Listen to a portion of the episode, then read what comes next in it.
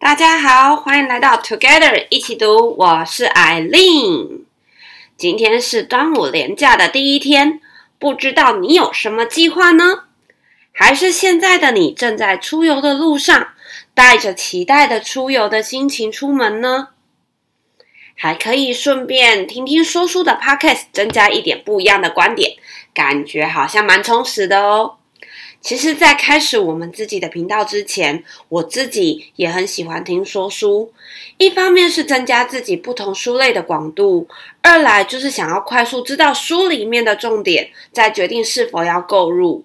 最后就是听听看别人跟我不一样的重点截取，或者是观点，以增加自己对书里面的理解。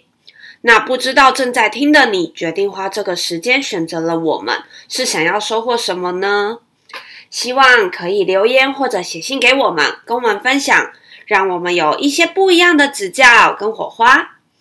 其实刚刚的问题可以说是我的试调内容，同时也可以是正在听的你，值得好好花时间去思考选择背后的原因跟期待。而其实这个背后的原因跟期待，就是你思考的逻辑。最近不知道是什么原因，生活中总是充斥着“逻辑”两个字。每一个大大小小的提问，不论是小到家里晚餐备餐的顺序，大到公司工作流程的优化，其实都是有个逻辑的轨迹可循的呢。所以说，逻辑是不是很重要的啊？不对，应该先问逻辑是什么？逻辑。L O G I C，logic，又称理则、伦理、推理、推论，是有效或正确推论的研究。更广泛的来说，逻辑就是对论证的分析跟评估。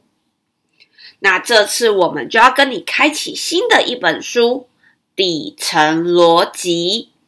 这本书的作者是刘润。他是中国著名的商业顾问，同时也是论米咨询创始人，前微软中国有限公司战略合作总监，曾任和现任腾讯、百度、海尔、恒基、中远国际、五源资本、康宝莱、上景家居等多家知名企业的战略顾问。畅销的音讯课程有《五分钟商学院》《商业洞察力》等。并有多本畅销书籍，而五分钟商学院的线上课程着重的就是每天五分钟就可以学习到传统商学院要花两年的时间及几十万人民币学费才能拥有的商业知识哦。那在书里面，刘润提到，当年在五分钟商学院正式上线的二十四个小时内，就有七千多个人订阅，一年后的订阅数更是达到了四四万。但他并不希望这只是做一年就结束的事情，而是可以持续延续下去的事。因此，他在课堂中，他也讲述了一些商业的底层逻辑呀，所以才会诞生了这本书。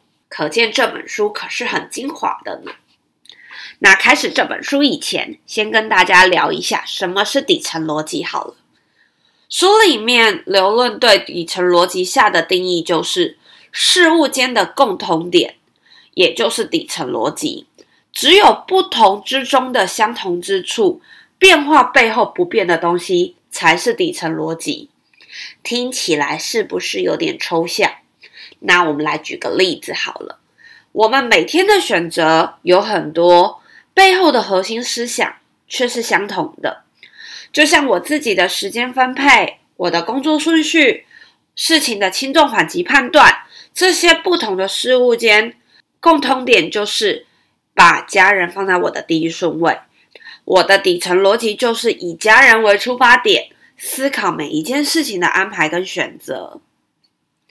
那这本书分成了五个部分，第一个部分将由我来跟你一起读是非对错的底层逻辑，第二部分则由 Louis 跟大家谈谈思考问题的底层逻辑。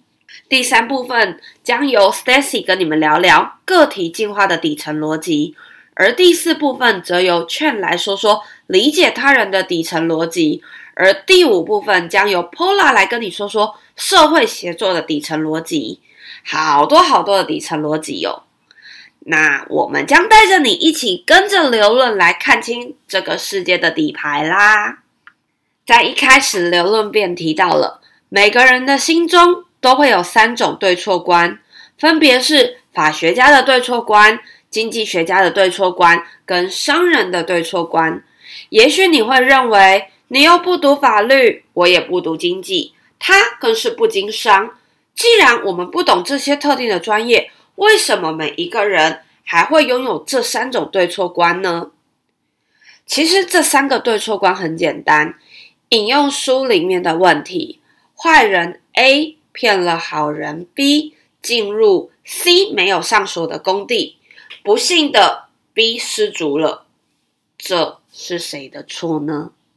坏人 A 骗了好人 B 进入 C 没有上锁的工地。而 B 失足了，这是谁的错呢？在法的观点上面来说，就是 A 的错啦，因为证据显示 A 拐骗了 B。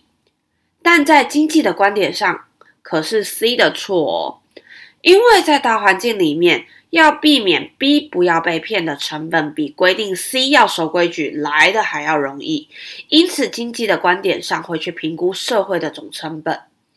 但还有还有一个，就是商人的看法了。商人的看法是 B 的错，你没有听错，B 被骗还失足，现在还要被究责。但就是因为 B 才是这个故事真正受伤的人，不论 A、B、C 三个的责任归属，B 失足却是无法重来的，是最大的利益损伤者。所以在商人以个体利益最大化的角度来看，B 应该要责怪自己。一个问题，三个观点，是不是很有趣？其实，在读到这个单元的时候，我突然可以理解，很多时候政策的推广啊、方针，我不认同，但其实背后都有他思考的逻辑，只是可能这个逻辑的切入点跟我的观点不同罢了。毕竟每一件事情的发生。我们可能同时站在不同的对错观上，也有可能选择了其中两个，或选择其中一个。那继续引用上面的问题：如果今天不巧的 B 刚好是你的家人，那你又会怎么去认知呢？你有没有发现，当位置不同的时候，其实看事情的角度也会不一样呢？这便关乎了人性。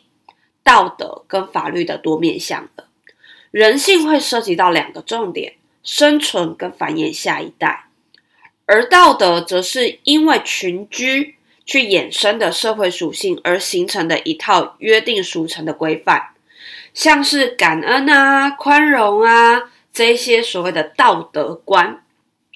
那最后法律呢？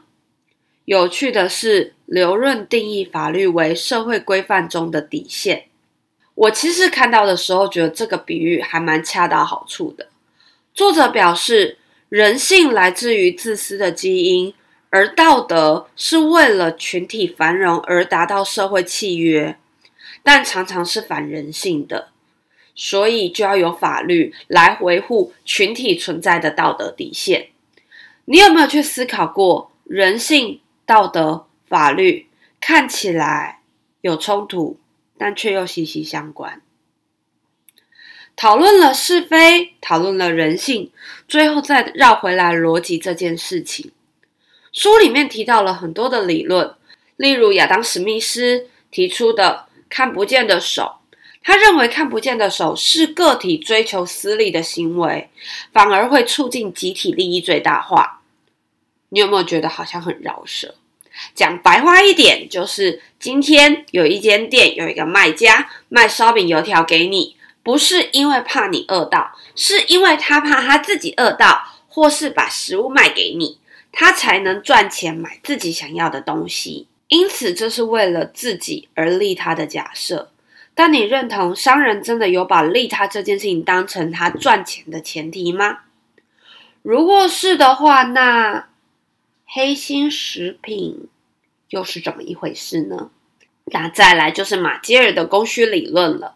他认为价值不是靠劳动创造，而是靠用户的需求去决定。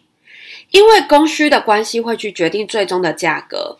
当然，这个前提是其他的要素不变，像是不可以有性别歧视啊，不可以有内心崇拜这些因素考虑进去。这边就简单提两个书上的例子。这两个例子主要是要告诉读者，每个理论都有它的前提。但很多时候，我们在问题推演的过程中，总是专注在过程，却忘记了这些前提。而这个前提，往往才是我们的逻辑。那些推演出来的理论，都是建在这个部分的假设下面。就像我决定今晚要健康一点，所以要饮食清淡，并且去健身房运动一个小时，但前提是不加班，不被工作压垮。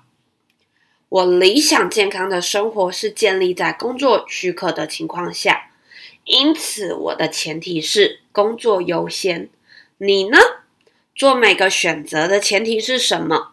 你内心的底层逻辑又是什么呢？下一集将由 Louis 跟大家一起读思考问题的底层逻辑。思考问题已经很烧脑了，居然还要再考虑底层逻辑呢？快来听听书里面卖什么料吧！今天的内容希望你喜欢。如果喜欢我们的节目，也请给我们五星好评，且推荐给你身边也喜欢阅读的朋友。也欢迎留言写下你对这集的想法与意见。祝大家有一个愉快美好的一天！Together 一起读，与你下次见。